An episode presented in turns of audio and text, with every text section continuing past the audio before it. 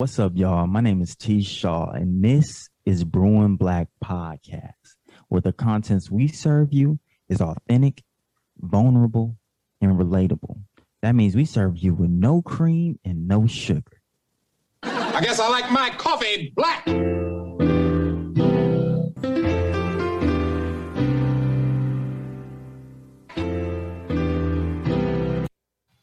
Yo, yo, yo, what's going on, everyone? My name is Skylar P. My pronouns are he, him, his. And it's your boy T. Shaw, pronouns he, him, his. And this is Brewing Black, giving you the latest in black news and entertainment for our intellectuals, our millennials, and those who like their news like we like our coffee. Black. T, how you feeling, man? I'm feeling good, bro. I'm feeling good. Today was a rainy uh LA day. I I it was a little harder to get out of bed. I felt like I was moving a little slower. Um, but the week's been good. We we had some great networking networking opportunities yesterday. That was revitalizing. It's always great to talk to people that are in the space of doing creative things and really just chasing their dreams. And I think that yesterday really reminded me um like that we really live in LA and I think that it's one of the more special places like in the world where I feel like everybody has a dream and a lot of people are chasing it and it just adds more fuel to the fire. How you feeling? Absolutely. Yeah, I, I totally agree. Um, it's been an inspiring week. Um, you know, I finally got my dissertation stuff going, got recruitment Hey. flyers, got my first little interview tomorrow.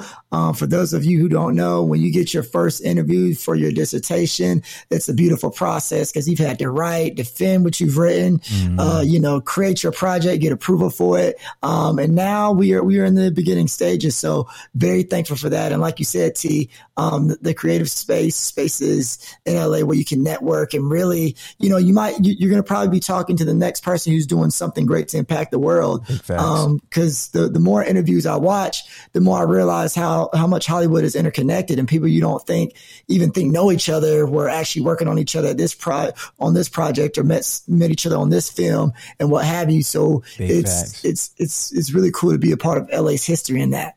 Absolutely, absolutely. So before we get started, I want to do our land acknowledgments. So we, as always, are sitting on this land of the Gabrielino and the Tongva. This is stolen land. This is colonized land, and we will always, always, always pay those respects. Absolutely, absolutely. Um, and so what we're going to head into right now is something known as our espresso shots. Um, and that's when we just give you quick updates on some of the things going on in the world before we get into some of our main topics for today. Um, so we first of all want to give a big uh, rest in peace to Nick Cannon's son, Zen.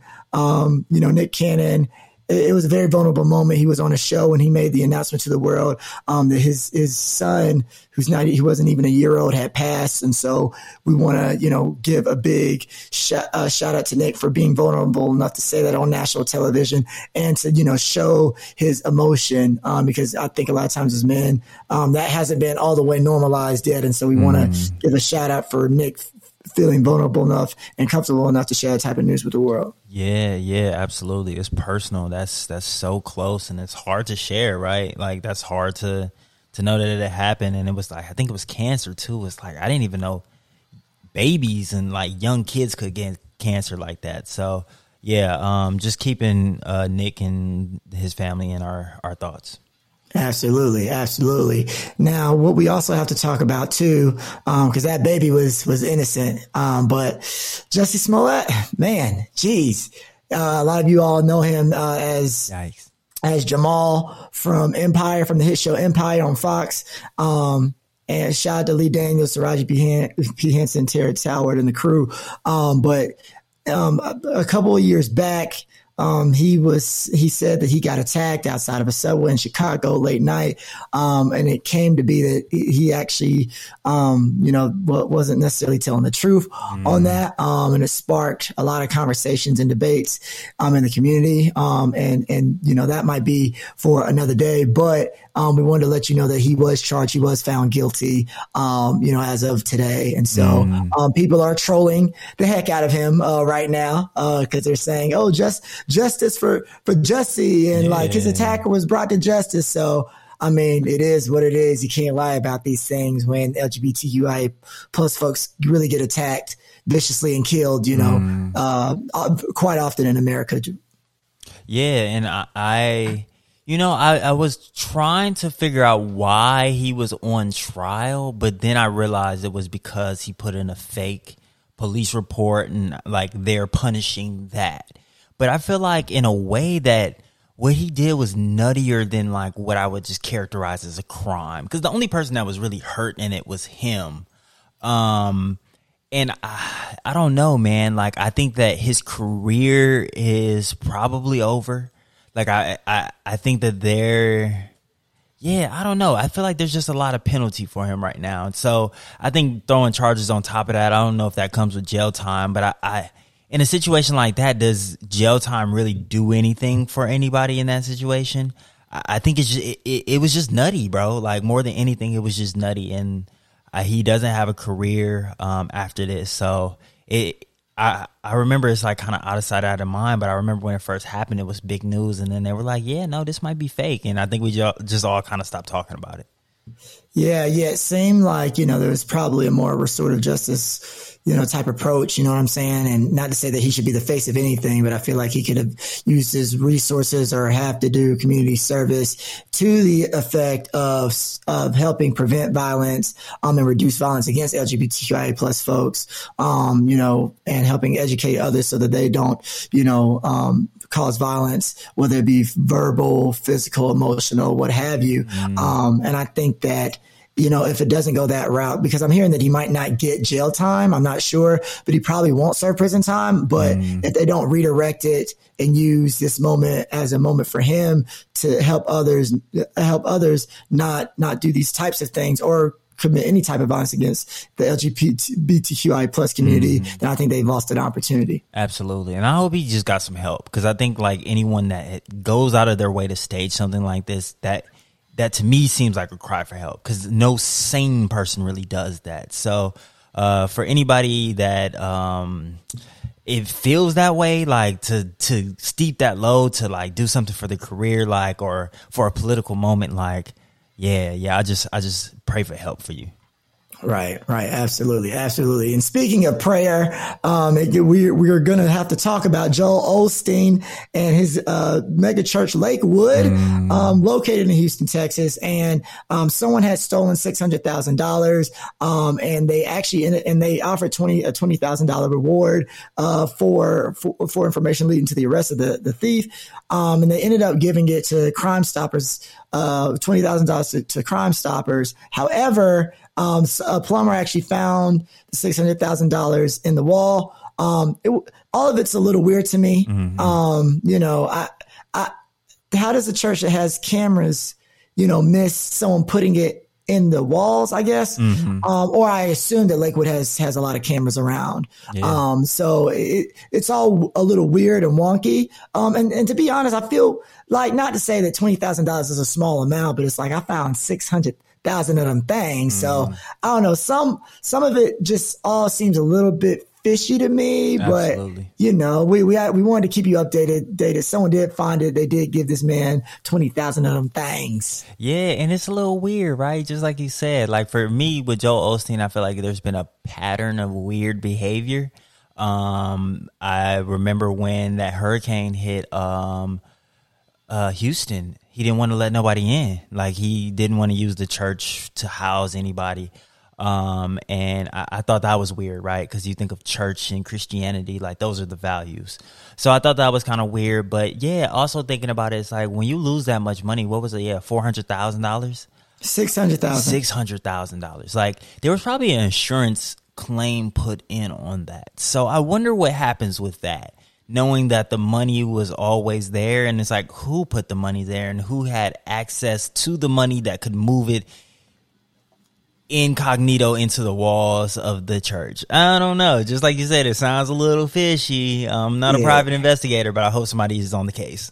Yeah, and it goes back to what you were saying about these trends and patterns. I remember Mm. watching an episode of of uh, Joel Osteen's like uh, Sunday morning service, and he was saying that like there was something structurally about the church that wouldn't have allowed people him to let people in or they like they would have been in danger but like i'm not i'm not sure because i'm just like it's a mega church so mm-hmm. like i don't is are is every place and crevice in that church a risk to people that you could have let in mm-hmm. like questions about that so mm-hmm. and it's like like you said it's multiple things so one thing we can be like maybe but like these little things continue to add up. And I'm gonna tell you something, Mr. Joel, you um you better be careful because when the pastor comes out with a scandal, you know what I'm saying? It, it, it hits a lot harder based on um the path that you've chosen uh to walk. So you know we'll we'll be keeping y'all updated on things going on with that Lakewood church church that hit the news. Um, but yeah, just just be careful out there, y'all. You know, proceed with caution. All right. Um, and speaking of proceeding with caution, we're going to get into something called our light roast. So TA, tell everyone what's what's going on because right right here we, we we're talking about L, LAPD and fear mongering. Tell people first of all what fear mongering is, and then tell us how LAPD is doing it this season. Absolutely. So, um, fear mongering is the generation of just fear amongst the masses, right? Um, so people have claimed that like COVID that the government is just uh, fear mongering around COVID. But it's like you can take a look at statistics, especially in context, to understand that like this is a real pandemic, this is a real epidemic going on, and that's affecting not only the United States but countries worldwide, right? Um, but when we think about fear mongering, it it often is, is baseless, right? Like there is nothing really to worry about as much as someone is telling you to worry about it. Um, and with LAPD, they are fear mongering around crime, especially in this holiday. Um, so I want to play this clip for y'all real quick so y'all can hear what uh, the I believe he's a detective for the LAPD has to say about the crime, and then we can kind of like break it down after we hear about what he says my message to anybody considering coming to Los Angeles, especially during the holiday season, is don't. A sobering and somewhat terrifying statement from the LA Police Protective League, the union representing LAPD officers. The message coming as a crime wave continues to slam the city and surrounding areas. We can't guarantee your safety. it, it is really, really out of control. Um, you know, I said it to people before. It's like that movie Purge you know, instead of 24 hours commit your crime, the, these bad people have 365 days to commit whatever they want. The warnings seem to resonate with residents. It's pretty scary walking at night. Sarah Veenstra moved to LA from Wisconsin about six months ago. She didn't realize crime and safety would be such major issues. I genuinely thought it'd be a safe area. It turned out not to be as safe as I thought. I'm definitely like carrying something on me every single time I walk out of the house when it's dark out. Rampant crime continues. Some of the Okay. Mm. So, uh, any initial impressions on that, uh, Scholar P?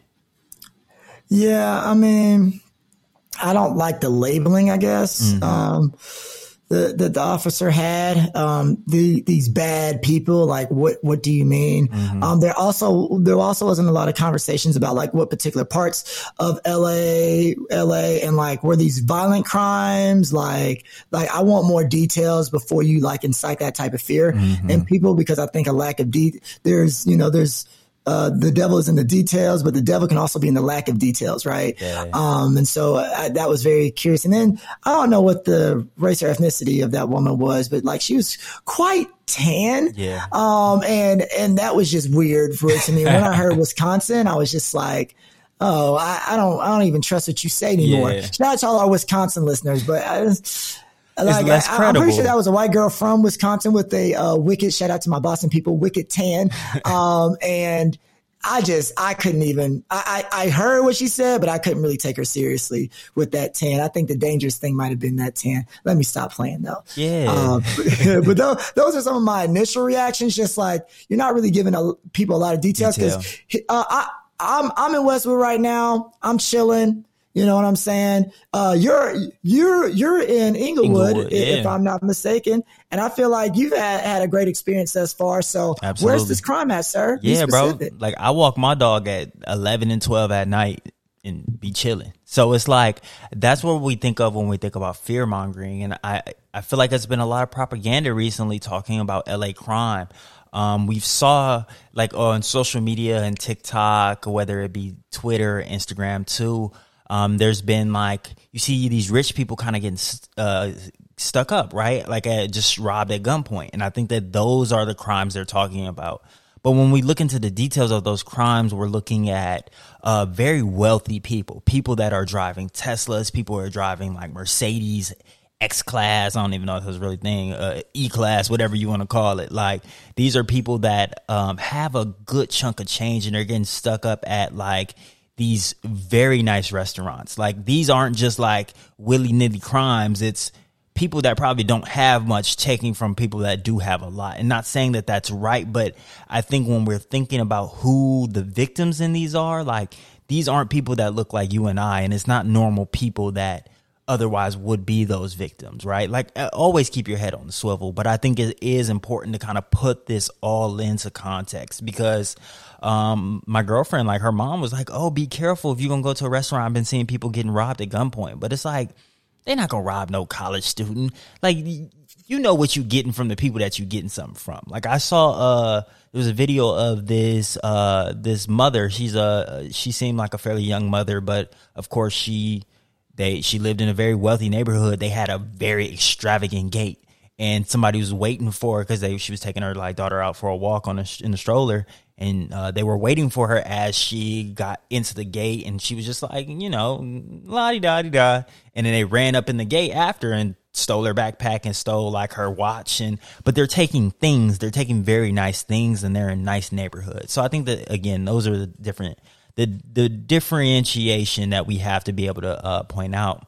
But I also want to just share that the the proof is in the pudding and the proof is in the statistics. And I want to give a big shout out to Gene.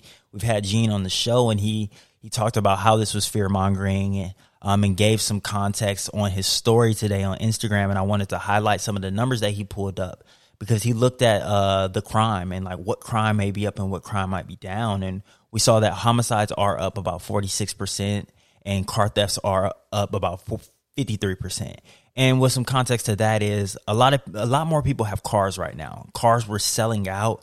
Even rental car places couldn't find cars during the pandemic. So I think that that's important for us to think about. Like car thefts will be up when there's one a higher need for cars because people are going back to work, but more people have cars, so there's more cars to steal. If that makes sense.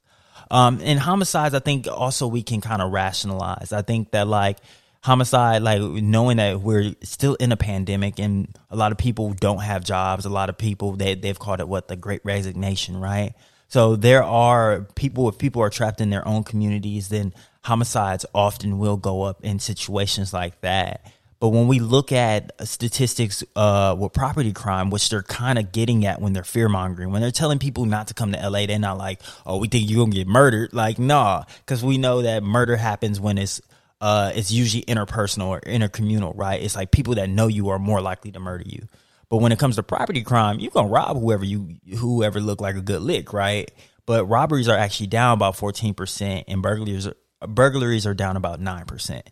So when we're talking about the purge, bro, like it's not purge like. And I think that that's where we really see the fear mongering. Cause when you tell somebody like, oh, don't come here, it's like the purge, but it's the purge uh, every single day of the year. Like, come on, you know what you're saying to people. Like the purge, it, it triggers a very specific image of people really like on some anarchy, really just like murking people in the street. And that's not what's happening right now.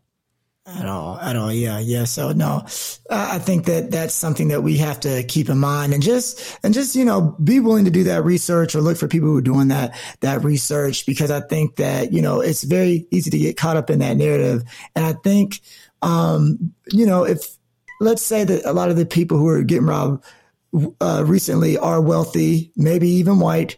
Um, would is is that the reason the LAPD is saying something?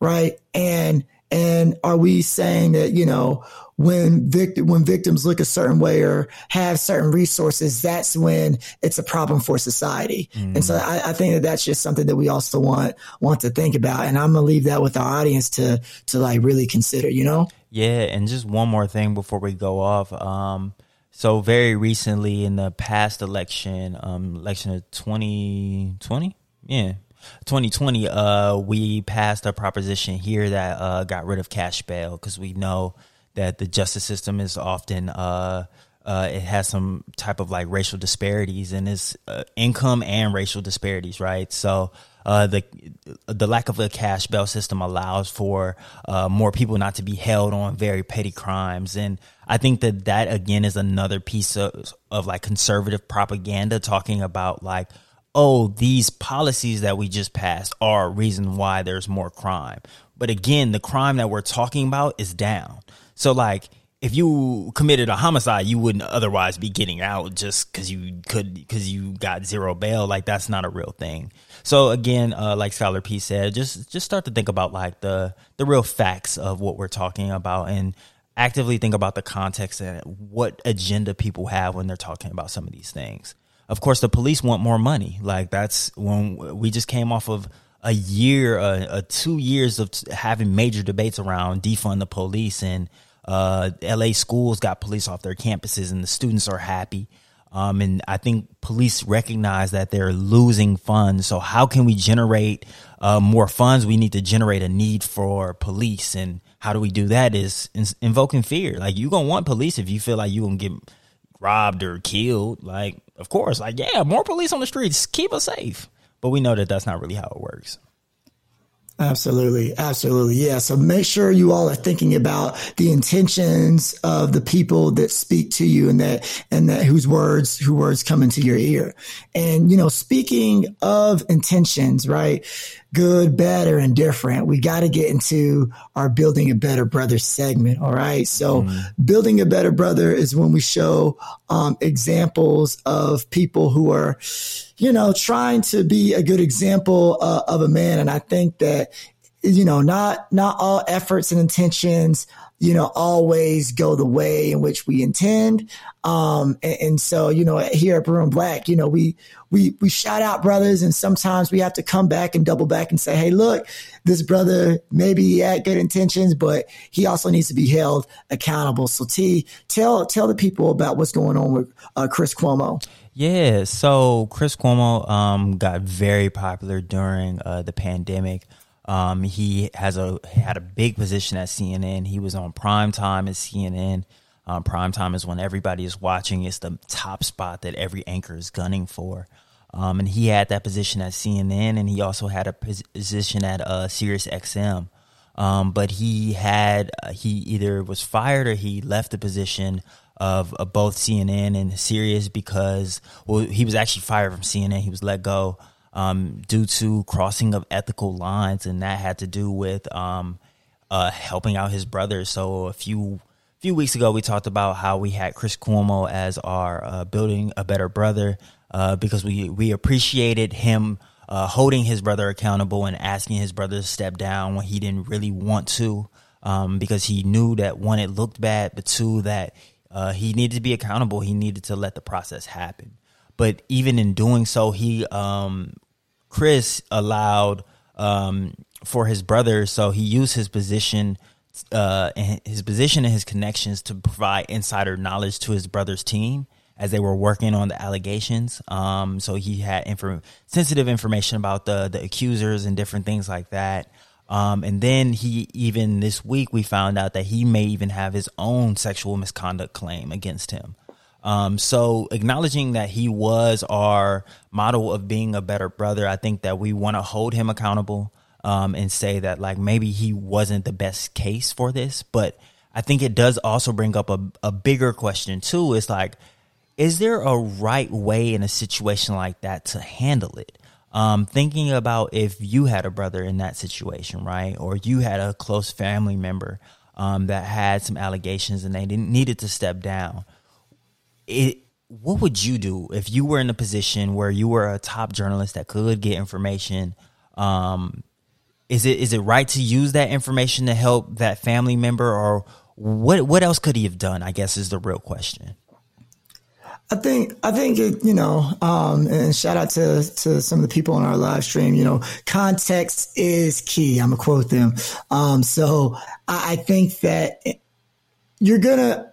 I don't think objectivity is a real thing. Um, and I think that a lot of people try to pretend it is. I think that that's how a lot of the isms in and of themselves continue to operate because everyone acts like, you know, the law is objective, my feelings mm-hmm. are objective, you know, and I think that there's always going to be a part of you that wants to look out for your family member, uh, to, to at least to a certain extent. And so I think it would be hard for me to, to look, da- look down on, um, you know, Chris and, and say, you know, what you did was, was all, all, the way unreasonable. No one would ever do such a thing. Um, but I think that when it comes to certain things that, that have a deeper moral and ethical consequence, like, you know, sexual harassment and stuff like that, this is when you, you do pull your pull your brother to the side and you like hold his his foot to the fire. And I think that when it comes to lawyers or something like that, if you want to use your financial resources, or if you find out some evidence because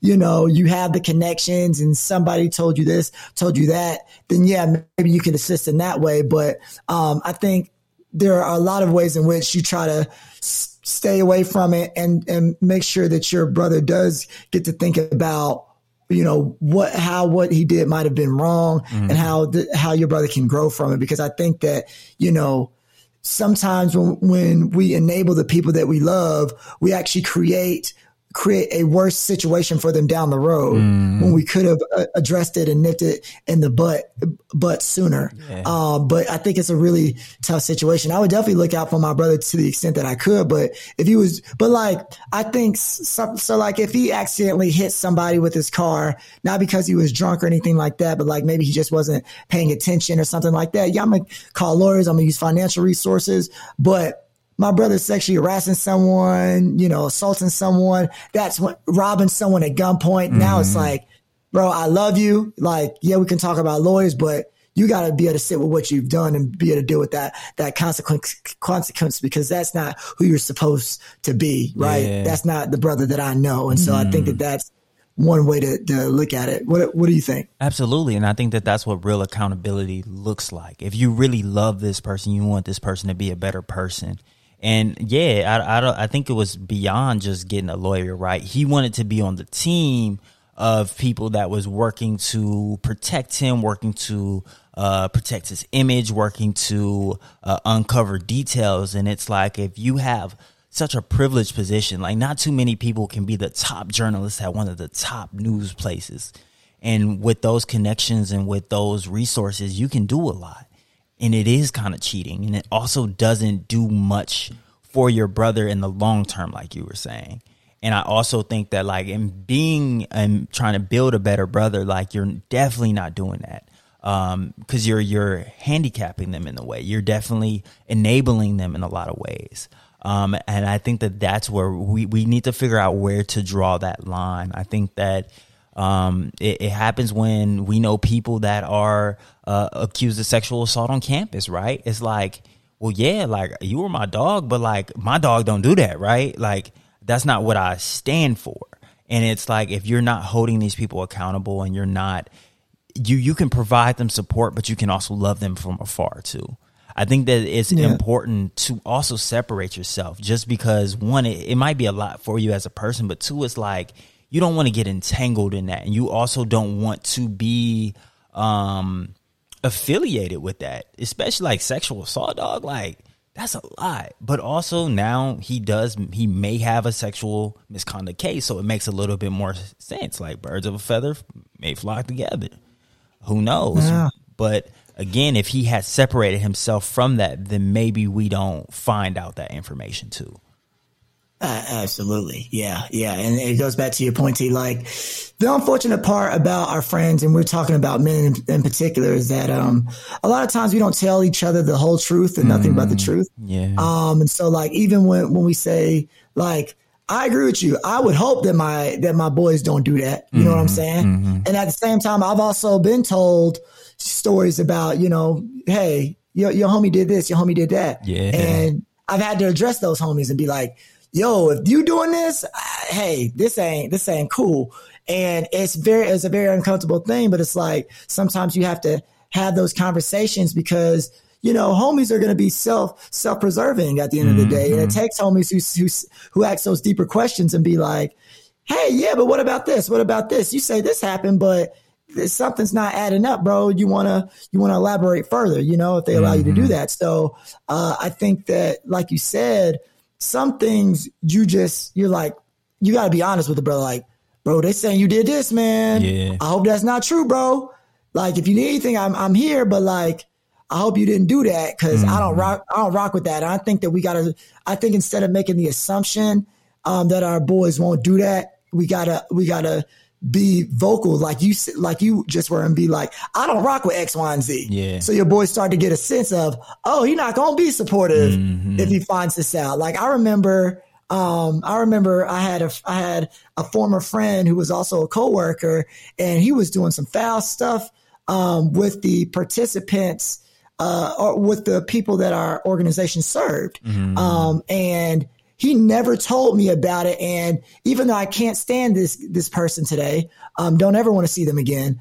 I do appreciate if I appreciate anything that he did, he didn't tell me what was going on. Mm. And I remember having a moment where I told him like, "Oh, I'm not into X, Y, and Z," and I think that was the moment where he knew, "Oh." Well, I am. So Ashton, you know, ah. Scholar P is not into that. So like, I can't, if I'm doing X, Y, and Z with our clients, I can't divulge that information. Question. Right. So were you surprised when you found out that he was doing whatever he was doing? I, I, absolutely. He was, he was mm. a, he was a really great snake. He oh, was a oh, really okay. great snake. Okay. You know, and, and the thing about it was, and I think that that's why we got to be so careful because I would never assume that he would have done the stuff, stuff that he did. Uh, I would have been like, yeah, my, ah. you know, my people don't do that. And mm. then you get the heartbreaking news that not only has he betrayed you you in one way, but he's also doing X, Y, and Z with the clients. And it's just like, mm. Oh my God. Okay. Oh my God. And so like I've had that heartbreak of of a homie being and finding out like, oh snap. And then having a supervisor being like, did you know? And I can be like, heck no, I didn't. But I also mm. let them know, like, I don't do that type of stuff with yeah, people. Yeah. You know what I'm saying? I don't do that type of stuff with clients. That's not how I interact. Uh-huh. So like, you know, it's it's a tough thing. So whether it was Chris and Andrew or Andrew and then Chris or the, or them simultaneously doing these types of things together or living in an ecosystem where that stuff was cool, mm. someone should have checked someone at some point. That's a bar. That's you know, bar. we're we're we're both we're both older brothers, and it's like if we see our sibling getting into stuff, I feel like we would both rather have an argument with them now and get in a heated discussion now mm-hmm. than to see them in a bad situation later. Absolutely, absolutely. But technically, I'm a younger brother, but I, I, I feel the older brother role. Whoa, that's nuts. Okay, um, but no, I, I definitely get you. And even like in my job, right? Like I work with a bunch of young men. Like I work with high schoolers. Um, so I, I think in that way, I also model some behaviors and also just advice. Like they the way they've like flocked to me so quickly and the way that they they heed my advice i think that just like you're talking about like i think that they know that that accountability is there too. Absolutely. Absolutely. Yeah. So um fellas fellas in particular just just be careful about the company that you keep mm. but also if you love the company that you keep hold them accountable early. Big facts. Because there i think i think we all have friends who who helped us from like going to that other level where we mm-hmm. couldn't come mm-hmm. back from. Mm-hmm. Right. Right. So just, just keep those types of things in mind, fellas. Please, please, please. Um, and speaking of, you know, giving, you know, holding your brothers accountable, you know, sort of giving them the game. Uh, we got, we got to give a big shout out to Coach Prime. Coach Prime has been one of the most entertaining coaches, uh, that I've seen in a while um, getting up and walking walking away from white men who don't put respect on his name. I, I, I just was I don't even watch football like that, but like I give him the I give them the, the championship title just for that. Uh, but he is also thinking about the world that these young athletes live in. Um, and he brought in uh, you know, model, um, you know, uh, uh, an expert on the finesse. Um, yeah, I was like, I don't know, know what to call her. Yeah, yeah, yeah. You know, ball, baller, baller recruitment expert, Brittany Renner.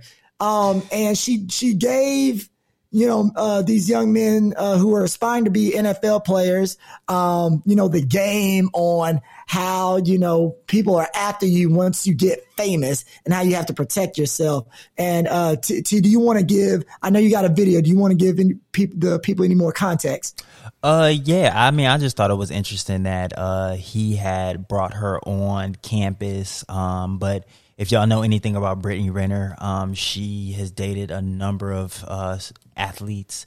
Very recently, I believe uh, PJ Washington is the father of her child. Um, they've been having some definitely some disputes going on. She's a bit older than him, and she's been looked at as some type of a predator in a way. So it was interesting to have someone that has been labeled that through social media come talk to some more young men. But maybe that's the perfect person just like you said, to come talk to these uh, these young men, and I think that that's what Primetime thought. So I'm gonna cue up this video real quick. She said something. It's about a four minute video. I'm gonna play just a few uh, seconds of it because she said something that made me really think, and especially like us as normal people, like we don't have to even take this as uh, athletes or entertainers or whatever field you're in, right? Like I think that this advice is kind of applicable to everybody, and I kind of think it's a good uh, talking point.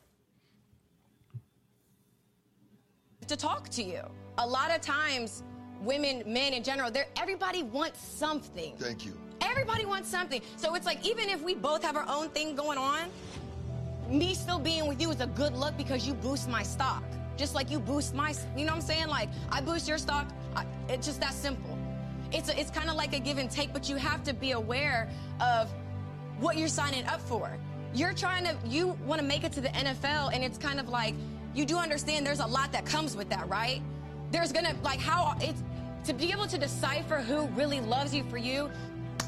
I think that's like the billion dollar question we're all wanting to know. This is how the game is played. Please know that. we putting you up on game because some of y'all gonna make it. I hope, pray all of y'all make it, even if you make it in the business world. That's a whole nother category of game. In that world too. They just dress it up a little different. Yeah. The game is the same. Only thing changed is your names. Yeah. That's the stuff I just spit right there. so I'm gonna cut it off right there. Um, so yeah, like it, it really made me think a lot. Um, and I guess my first question, um, to start this conversation off is like, do you think that relationships are as transactional as she made them out to be? Um, I think that there they can be, but there should there should be an equal give and take, right? So like mm-hmm. the relationship that she that you know that she describes, you know, in that particular case can be a, a predatory one, but like there are people in relationships where like the expectation is, yo, you someone makes the money, you make the money, I look good and provide you with like, you know, your, your phys- your physical, you know, sensual needs. And like that works for some people. Right. Mm. Um, but I think that's, I think that in terms of the transactional piece, um, I don't like the word transactional, but like there should be an equal yoking of, of exchanges. Right. Mm-hmm. So it's like, I, like, I shouldn't feel like, I, I shouldn't feel like um, the transaction is imbalanced. I guess. Yeah. Okay. It's like we're both bringing things to each other, each other that both of us want, even if we're uh, independent alone. When we come into a relationship, there are benefits for me and there are benefits for you. Mm-hmm. And I guess if if that's transactional, then okay. But I think that a lot of times when things are transactional, um, in bad relationships is because there's an imbalance. So like there's the stereotype of the woman who works super hard and you got the man with no job who smokes weed and plays video games all, all day, doesn't do any housework. And it's like, he's not really giving her too much mm. versus everything she, she's doing for him. And I think that that's where a lot of toxicity is. Or you're in a relationship and someone's not giving you loyalty and faithfulness, but you're giving that to them. You know what I mean? Yeah. So I, I, think that transactional isn't necessarily the bad the bad thing, but it's the imbalance of that transaction. Mm. Um, and so, but but what do you think? Well, I, I think that like I think a transactional because she said everybody. She wasn't just talking about mm. um just romantic relationships. She said everyone that is around you is uh, constantly thinking like, what can I get from you? And I, I know that's a, a, rough paraphrase, but it's like she sees herself as Brittany Renner, And she's one thing that really stuck out to me. She said something along the lines of trying to figure out who loves you for you is really the million dollar question. And I think that that life, it sounds and feels very lonely, right? Like she is putting people on game in a way, but that is the space that she occupies. I don't think I occupy that space. Now I do, I do expect that the people around me, the people that I feel like that are in my like core tier and even like in my tier of friends, like they're reciprocating the same energy that I give them. Like if I'm taking care of them, I hope that they're taking care of me in different ways. Of course, we all need different things, but I expect them to be good friends if I'm a good friend to them. And I only have friends that I feel like are pretty good friends, so I know I can be good friends to them too. Um, but I don't think actively think about like, oh, what is this person bringing to me in my life? And I feel like that is where it gets a little it, it becomes transactional, right? Like I think that that's what makes it. Because when I say the difference between transaction and reciprocation is, I think a lack of warmth in a way. Like that's kind of how I think of it in my head. Like a transaction is something that you can keep a receipt of. Like reciprocation comes in different forms. Like the ebb and flow looks a little different, and it's not as.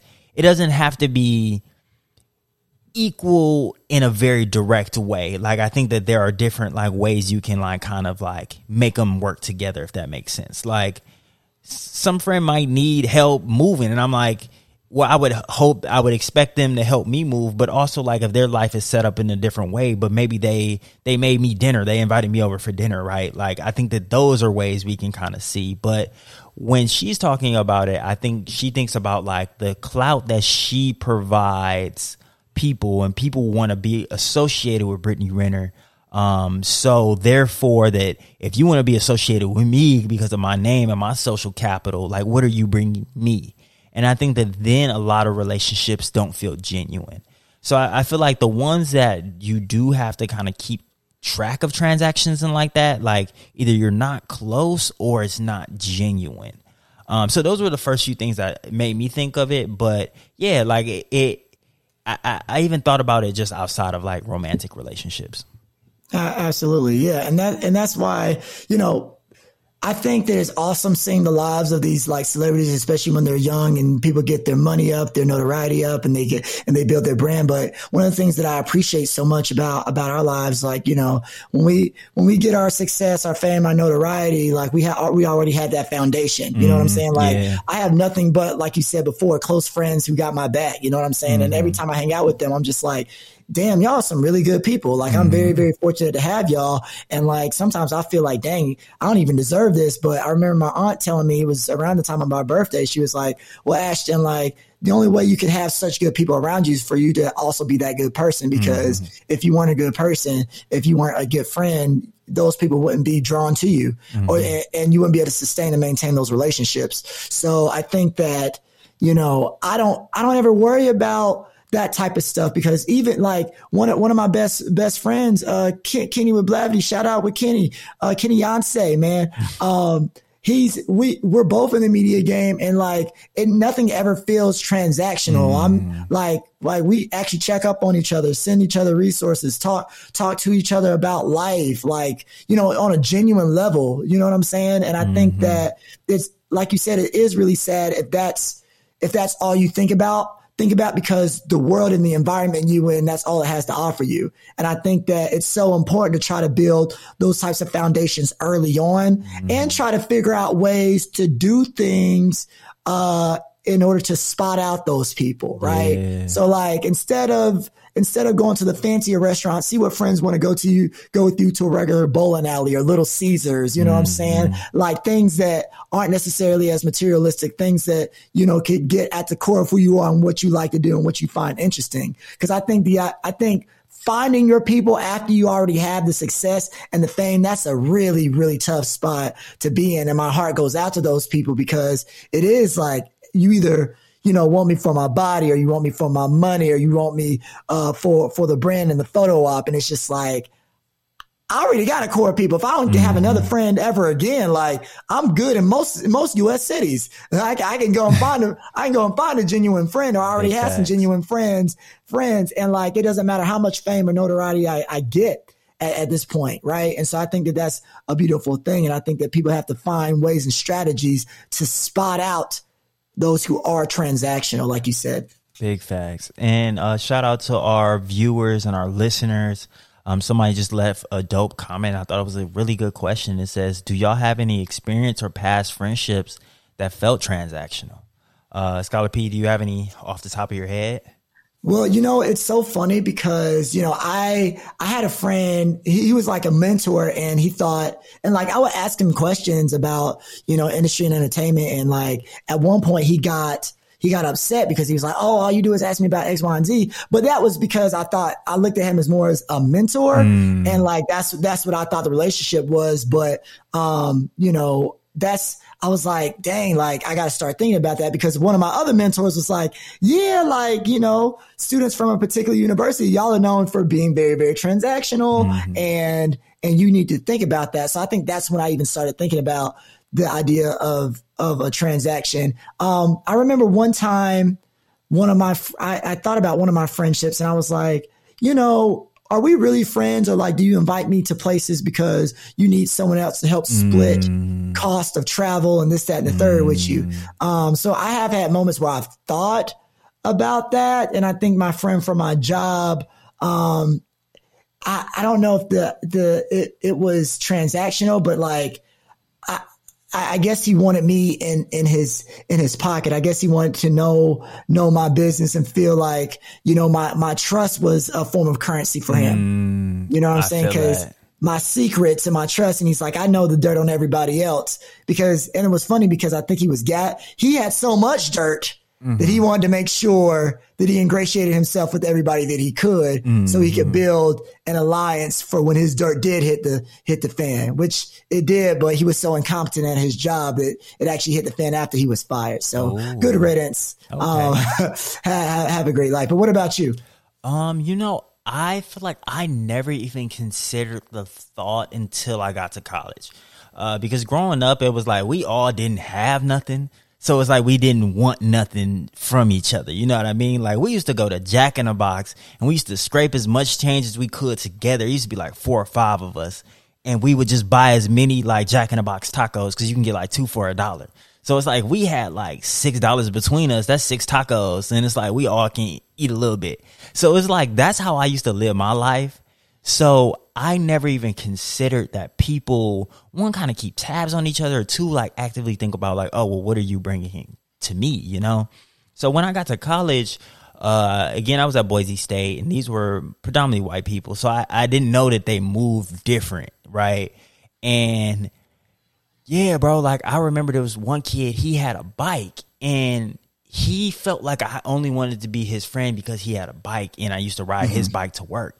But it's like, well, bro, I'm the only one working and you didn't have no bike. You, your mom bought the bike. Your mom should be telling me thank you for using the bike because you just keep it locked up. It's not like you use it. And I talk to you every single day. Like, you literally are my neighbor. Like we we hang out. Like I didn't know he was keeping tabs, but it was like we and it's crazy because it's like we did everything together. We would go grocery shopping, we would go to the gym, we would share milk and things like that. So we would all take turns and then one day like we were all coming back and I didn't have any more like a little Bruin bu- bucks or something. I think that's what it's called. Not not Bruin bucks, Bronco bucks or something. I had ran out and uh, I was like, "Oh, uh, can you buy the milk?" And he was like, "No, I bought the last one. You always." Uh, he said, "You always something." I was like, "Bro, what? Like this? This is coming out of nowhere." And then it's like the the other kid said something. I'm like, "Oh, so y'all have been talking about this?" Because then I was like, okay, well, like, let me know what all the other things y'all been keeping track of. And they was like, oh, well, you used our bread last week. And I was like, bro, we literally get bread together and I ran out. Or no, this is what happened. I had ran out and they had a little bit more because it was two of them and it was one of me. So I was like, can I get some bread? Like, I'm starving. And they was like, yeah. And they didn't have a problem with it. And I, I, they were like, oh, you don't have any more. I was like, no, I only have the butts of it. And one of the kids was like, "Oh, I love the butts. Like, I'll take it." So I'm like, "Cool. You like the butts. I don't. You can have this." I thought that that's equivalent exchange. Like, nah. So they were keeping track of these little things. So then it's like at that point, I was like, "Oh." I now know that this is not really a genuine friendship because like these are such little things. Like like milk is like, I think a milk was like a, a dollar fifty or something. Like, and it's like I would buy them lunch when I had money. So it's like, but now that I'm out of money and I'm out of money because y'all, like, you know what I mean? So like, that's when I was like, oh, things are very transactional. People are literally keeping track of dollars and making sure that they're dead even. And it's like, well, there's no equity in that. I think that that's the biggest thing for me is like y'all y'all are literally rich. Like I've seen y'all homes and stuff. Like y'all really got money. Like I am really on this WUI scholarship and I'm also working a job to to be able to exist on this campus and y'all don't feel this emotion, but y'all feel like we're the same and that I'm using you, but I'm really at a disadvantage more than anything. Like so I think that that was one of my first big like uh encounters. But then when I went to another university, a dude told me he was like, "Yeah, I low key really hang out with you." He didn't say this directly, and like I think we were cool, but he told me that he first started hanging out with me because he noticed that women were attracted to me. He was like, "Well, you be with the women, like I'm trying to be with the women." So it's like I figured I'd be cool with you, and then I realized you were cool, and I didn't know how to take that at first, and we ended up not being friends that much long after that. But like, and that wasn't even really the reason why he just wasn't like my cup of tea. But that did again, that was a, a bit transactional. It was like, oh, you like me because of this, right? And I think I, I try to be very cognizant that I'm not doing that to other people but I also can't tolerate people that I don't like. You know what I mean? Like, right, unless right. I genuinely like you as a person, I just don't talk to you or I don't spend no time with you. Like, the people I really rock with, they know I rock with them, and I don't I don't really have a, a in between. So I hope that I'm not transactional. Y'all, if y'all listening to this, well, you probably don't think I'm transactional if you're listening to this. But if y'all do, let me know. I appreciate that. And I, I am trying to be a better brother. You feel me?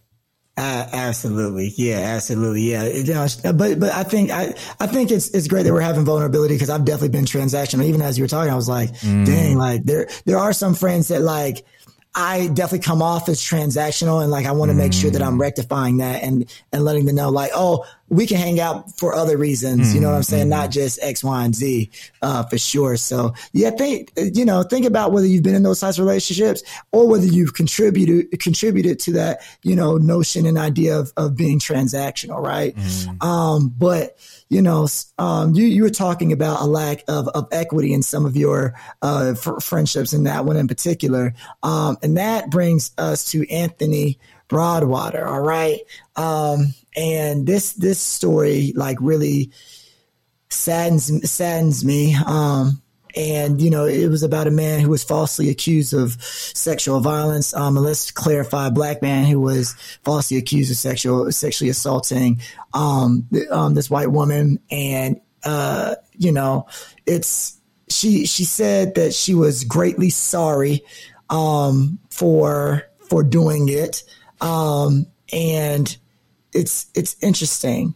Mm. It, it's it's it's very very interesting to me um, that you know that that was just sort of it because um, when i when i hear stories like this i think about well what do what do reparations look like and it's unfortunate because I, I hate this idea of punishing you know survivors of sexual assault but when you but when you make that claim and it wasn't like she made the claim and then but the man got got was you know uh, found innocent this man spent 16 years in prison we have no idea what he experienced what mm-hmm. he saw how that impacted him emotionally, mentally, or spiritually. Mm-hmm. And I guess for me, I'm like, well, there has to be so, there has to be something a way outside of her saying sorry that she helps try to rectify what she's done or or make an impact a positive impact on this man's life to to sort of try to begin to offset the extremely negative one and i think that the courts I think that the courts have to do something. Mm-hmm. It, it, I think, especially given the historical context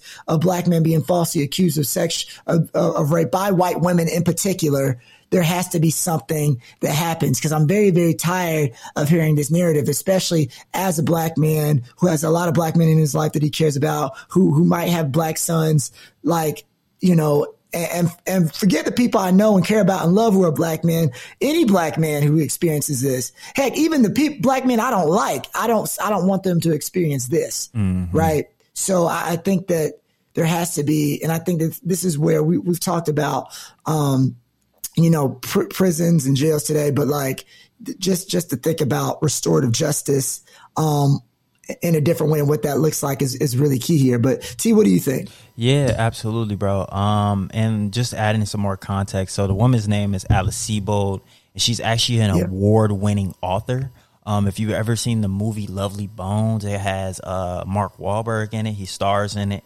Um, so she originally wrote that book. That book was turned into a movie, which made her a chunk of change. And she also wrote a memoir called Lucky, which also did pretty well, um, which was about her uh, sexual violence experience. Um, so that happened when she was a college freshman. She was a victim or she was a survivor of uh, rape. Um, but then she ended up falsely accusing Broadwater. So she actually was uh, the, the the event actually happened to her, but she couldn't figure out who had done it. It happened in a park right outside of Syracuse, and um, so some weeks go by. She had already chosen a, a man, uh, wrongly chosen a man in a lineup, and then she was at the park and uh, she uh, either ran into Broadwater or had spoken to him, and she had a, a, gut feeling. She says that that was who it was. She took the stand and um, and testified against him, and he spent 16 years in prison. So he was actually released in 1999, and she, it, he was released when she actually released her first book. Um, and when she released her first book, he had to register as a violent sex offender, and he spent from 1999 to 2021. He spent his time uh, in poverty because he couldn't really get a job. No one wanted to be with him. I believe he's married now, um, but you know it's a it's a giant stigma. Um, if you, it's it's like he was branded. He he uh, he he was taboo, right? Like no one wants you're a rapist, right? Like no one wants to be around you. Um, he, but the whole time he always uh, maintained his innocence. And um, shout out to actually, was a movie producer that was looking at uh, the case, and that she, he was looking to turn her memoir into a, a, a movie, just like Lovely Bones was turned into a movie. Um, and when looking at it and looking at the court documents, he saw a lot of inconsistencies. And someone picked up the case, um, and he got he got some funds and was able to um, finally get the the charges exonerated. Um, and get those charges off his record. So yeah, like I, I guess I want to come back to that question that you posed, Scholar P. Like, what is what does reparations look like for Anthony Broadwater? Um, and can we even in that acknowledge that yes, she was a survivor, but still hold her accountable for the damage she, for the damages she caused? And for me, I think reparations look like her royalties. Like you got rich right. off of this. Like if you got rich off of this and this man got poor off of this, um, like it it is only it is only right, right? Like because you benefited and this person was harmed in the making.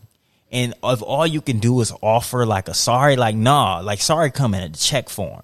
And sorry comes in a lot of different benefits. It, it comes in if he has kids. I, I think he even said he decided not to have kids because he couldn't bear the fact that they that his that their father would be labeled as a rapist, right? So like this man was his life was forever changed, and I think a lot of people talk about jail time, um, but I, I don't think that that is that's even enough, and I don't think that that that's punishment, right? And that might make us feel good, but that does nothing for Anthony. I want to know what helps Anthony. Like, what are some things that we tangibly can do that can make the rest of his life better?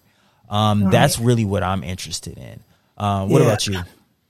Well, no, yeah, I, I, think first of all, you know, I think, I think, give, you know, giving him, uh, you know, his proper compensation is one thing, but I feel like we have to think about those 16 years and how we make the next 16 like uh, next 16 more equitable, right? So if I'm if I'm the judge in that case, I'm setting him out with a nice house. He's he's going to be get, be in there rent free for at least a few years, mm-hmm. if not if not another 16. 16, yeah, might as well. Right, he's going to get years. He's going to get years of free counseling services with with top notch counselors, right? 16 so I, I, I, I, think that when these types of things happen, we got to think about a holistic approach mm. and that mm. judges should actually talk with some with some some form of, of activists or people who have seen the devastating impacts um, that that reentry um, that people who are reentering society have to go through, and there should be a holistic plan, especially when they're wrongly convicted, mm-hmm. right? And say these are some of the, the issues that Anthony is going to have to deal with. This these are some of the things he has already dealt with, and so these this is how we we we try to compensate him for these these uh, years because it goes way beyond money, mm-hmm. right? Someone because you know he has money, but like he could blow blow through that money on all sorts of things to help numb the pain of being mm-hmm. in prison for Big years. Facts. We don't think about that thing, mm-hmm. that type of stuff. You give me a million dollars, but I, w- I was attacked physically, verbally, emotionally in prison for 16 years. Like what? And, and, you know, there's some people who get out of jail who have been wrongfully convicted that I sh- that I'm sure you know they they revert they revert mm-hmm. they go back to the things that they had to do to survive mm-hmm. survive in the system right there and so i think that there's when we think about restorative justice we have to think about what is likely to happen to for for this man to break down for him to you know do a crime for the first time since he didn't do a crime the first time since he didn't do a crime the first time, mm-hmm. like what can happen to, to make this man slip up? Be, because we, we have to assume that prison is a life altering experience in the worst mm-hmm. way. So with that assumption, what are the different aspects? And then what can she do? What can she do to, to, to show not only her forgiveness, but, you know, show that you, there's, there's a way where false accusers can try to rec- reconcile, make things better and make things right. And I love the royalties conversation. Mm-hmm. And I think that judges have to be more radical with, with how they can't just, the release isn't the gift. Yeah. It's, no. it's, it's a replenishing of the life. Mm-hmm. It's a proactive, uh, it's, it's a proactive protection of the harm of the harm that prison has done mm. has inevitably done to somebody. Not not everyone is coming out of prison and is going to be a lawyer. Like you have you have those you have those special cases, but mm-hmm. like that's not most people's reality. So like like everyone thinks, oh, you get out of jail, your life is great now. No, no, you're the hardest part probably is just now starting. Mm-hmm.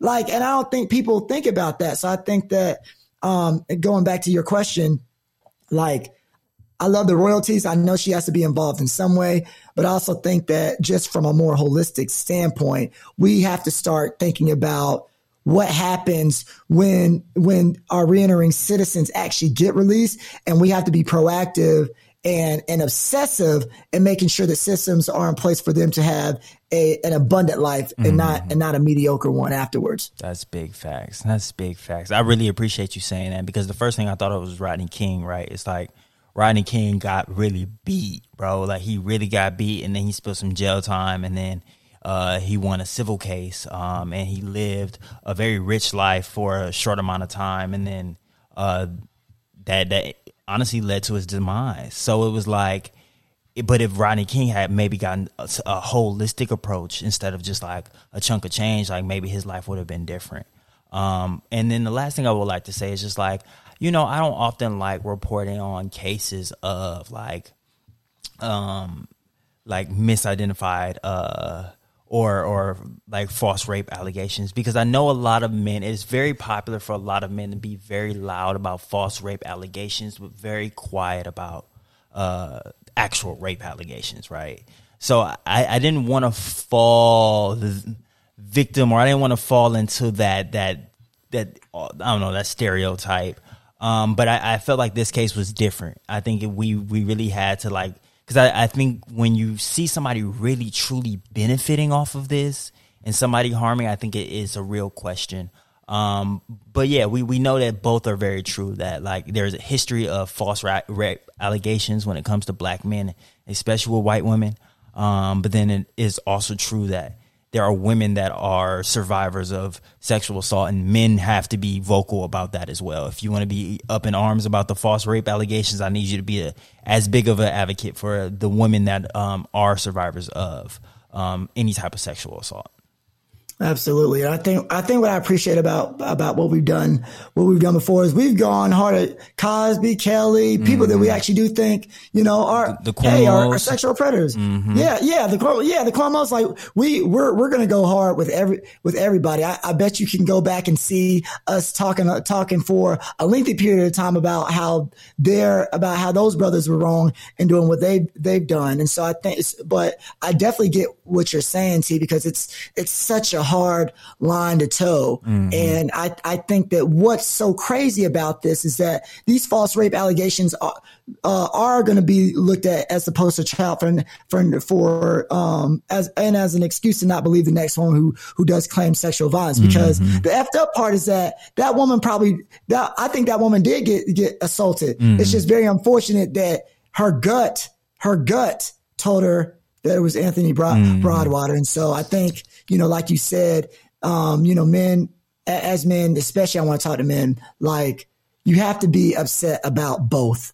You have to be upset about both. Both are worth being upset about. And one, and the prevalence of one is not an excuse to diminish the other, mm, right? Sexual assault is wrong. It's even though she falsely accused a man, it was it was wrong that she was she was violated. Her life has changed forever as well, right? Like we're we're not gonna we're not gonna sit here and act like that's not the case. Um, but in the case of this of this black man, like his life has been changed forever. And I think this kind I think the bigger conversation here was about what does it look like when when someone when your life has been taken away and you know someone attempts to give it back back, but they do it in a lackluster mm, way.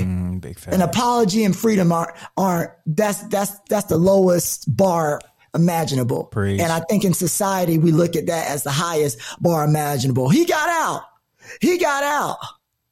Well, I mean, look, look, Martin, Martin and Eddie got out, got out at the end of life, but they, they only had a few years left. Mm-hmm. It doesn't, you know, their life was changed forever. It doesn't, it doesn't matter. They, they didn't have kids either. They didn't, you know what I'm mm-hmm. saying? Like it, there's, so we have to, we're better than that as a country. Mm-hmm. Um, our, the bar can be raised and it's our, our job to raise it. Mm-hmm. All right. Um, but speaking of raising the bar, we gotta, we gotta get into our final segment of, of the evening, which is called our spotlight. And our spotlight is when, um, we show love, uh, to people who are doing great stuff in the community. You know, we started off with uh, you know, a light roast criticizing folks, but we got to end it on a positive note. Um, so I think this week's uh, uh, spotlight is uh, versus. Um, I shout out to uh, Bone Thugs and Harmony. Um, as well as Three Six Mafia uh, for the great battle that they had. Um, there, there was a little tiff um, between you know Bizzy and uh, Bizzy Bone and uh, you know uh, Juicy J, and you know I, I what I but what I appreciate about them is that they were able to peace it up and still have a great show after the fight and after the altercation, and I think that we don't see that as often because on one hand it's like y'all are so old y'all supposed to be beefing in your 20s, not your 40s. Mm. But I think that it was very cool to see these 40 year old men also peace it up quick like they were mature. Mm-hmm. You know what I mean? Um, and then also before I'm gonna just I'm gonna just go over both and then get your perspective, T. Um, Drake and Drake and Yeezy, you know, bearing the hatchet, um, you know, to do a benefits concert for Larry Hoover. Uh, that that that's really dope. Um, and you know, they they their beef was was a few years at least. Um, and it's great to see people at at their primes, you know, also you know reconcile. So it's almost this beautiful thing of like seeing generational beefs, you know, sort of dissipate mm-hmm. you know, and, and, and um, and, and, disappear. So that that was a beautiful thing. But see, what do you think? Yeah, absolutely. And I, I think it was cool to see that with uh, Drake and Kanye, and it's actually going on right now. And I believe it started at eight uh, p.m. and and it's in L.A. So I wanted to figure out just a little bit of information. So it's like a Larry Hoover benefit concert, but I was like, who is Larry Hoover? So if y'all are wondering, Larry Hoover was the former Gangster Disciples uh, leader. So the GDs uh, is uh, the most, I guess, renowned. I don't know what the perfect word is, uh, but one of the biggest gangs in uh, Chicago. Um, so Larry Hoover is serving both state and federal convictions um, for a 1973 murder and a 1997 conviction about running like the GDs from prison. Um, right now, he's serving uh, in a, a federal super max prison, 200 year murder sentence. So this is why they're coming together. And the only way that he really can get free is off like presidential or like a governor pardon. Um, and why they're pushing for him to get out is because uh, I guess uh, about in the '90s he rebranded the organization. Um, the GD stand instead of Gangster Disciples standing for Growth and Development, and they were pushing for voter registration. Um, but yeah, so that's why the event is going on. They said that it had a budget of about ten million dollars and is likely to raise a lot of money. I was seeing tickets being sold for about two hundred to a thousand dollars a ticket. Um, I do feel like it. I, I, I don't know exactly what the the event is gonna do, but I feel like it's a good opportunity uh, to be a major platform to talk about people that are over sentenced in general. Um, like I, I thought about like how they had like free Angela Davis, but all political prisoners too. Um, so I hope that it's something like that. I know that there are some uh like nonprofits a part of this that will be receiving some of the the benefit, but it is also good to just see how Kanye and uh, Drake can come together for a bigger cause. And I just hope that this benefit concert isn't just like a publicity thing, but that is actually to like look at prison reform and trying to figure out how to like stop like over sentences. Even if somebody did something crazy, like you would have to do something really, really crazy to get 200 years. You know what I mean?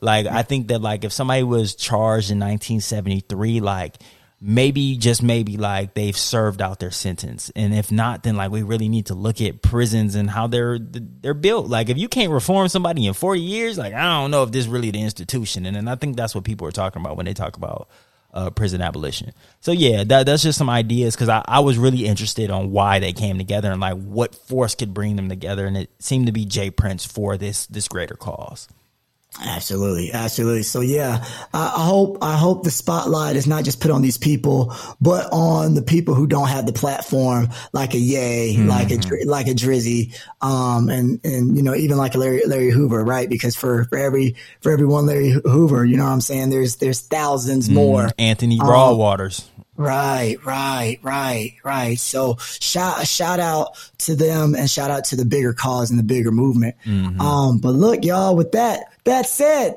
that's all we that's all we got, man. Today was a great, great show, man. How, yes. how you feeling, T? Yeah, no, I think it was an amazing show, bro. I think it was a lot of great conversation. I appreciate our listener that was rocking with us throughout the show, uh, with the live show, and that asked that phenomenal question. We appreciate you. Um, but yeah, bro, it was a good show. You got any final words for the audience? Hey, nah, nah. Uh, for for well, actually, yeah. For those of you who are about to, for all this, for all my students who are about to enjoy uh, or, or getting off of finals, um, have a great, great holiday break. Um, you'll be able to listen to us without the hassle of homework and papers, and you'll be eating your your Christmas turkey in a couple more weeks. So mm. just enjoy this time, and you deserve to decompress. That's what I want to leave our audience with. Absolutely, absolutely. Well you know, in the holiday cheer. I hope y'all enjoy this gift from us. Um, but as we sign off, you know, we got to say, keep the coffee black. All right, y'all. Thank y'all for rocking with us, and we will see y'all soon. Peace. Peace.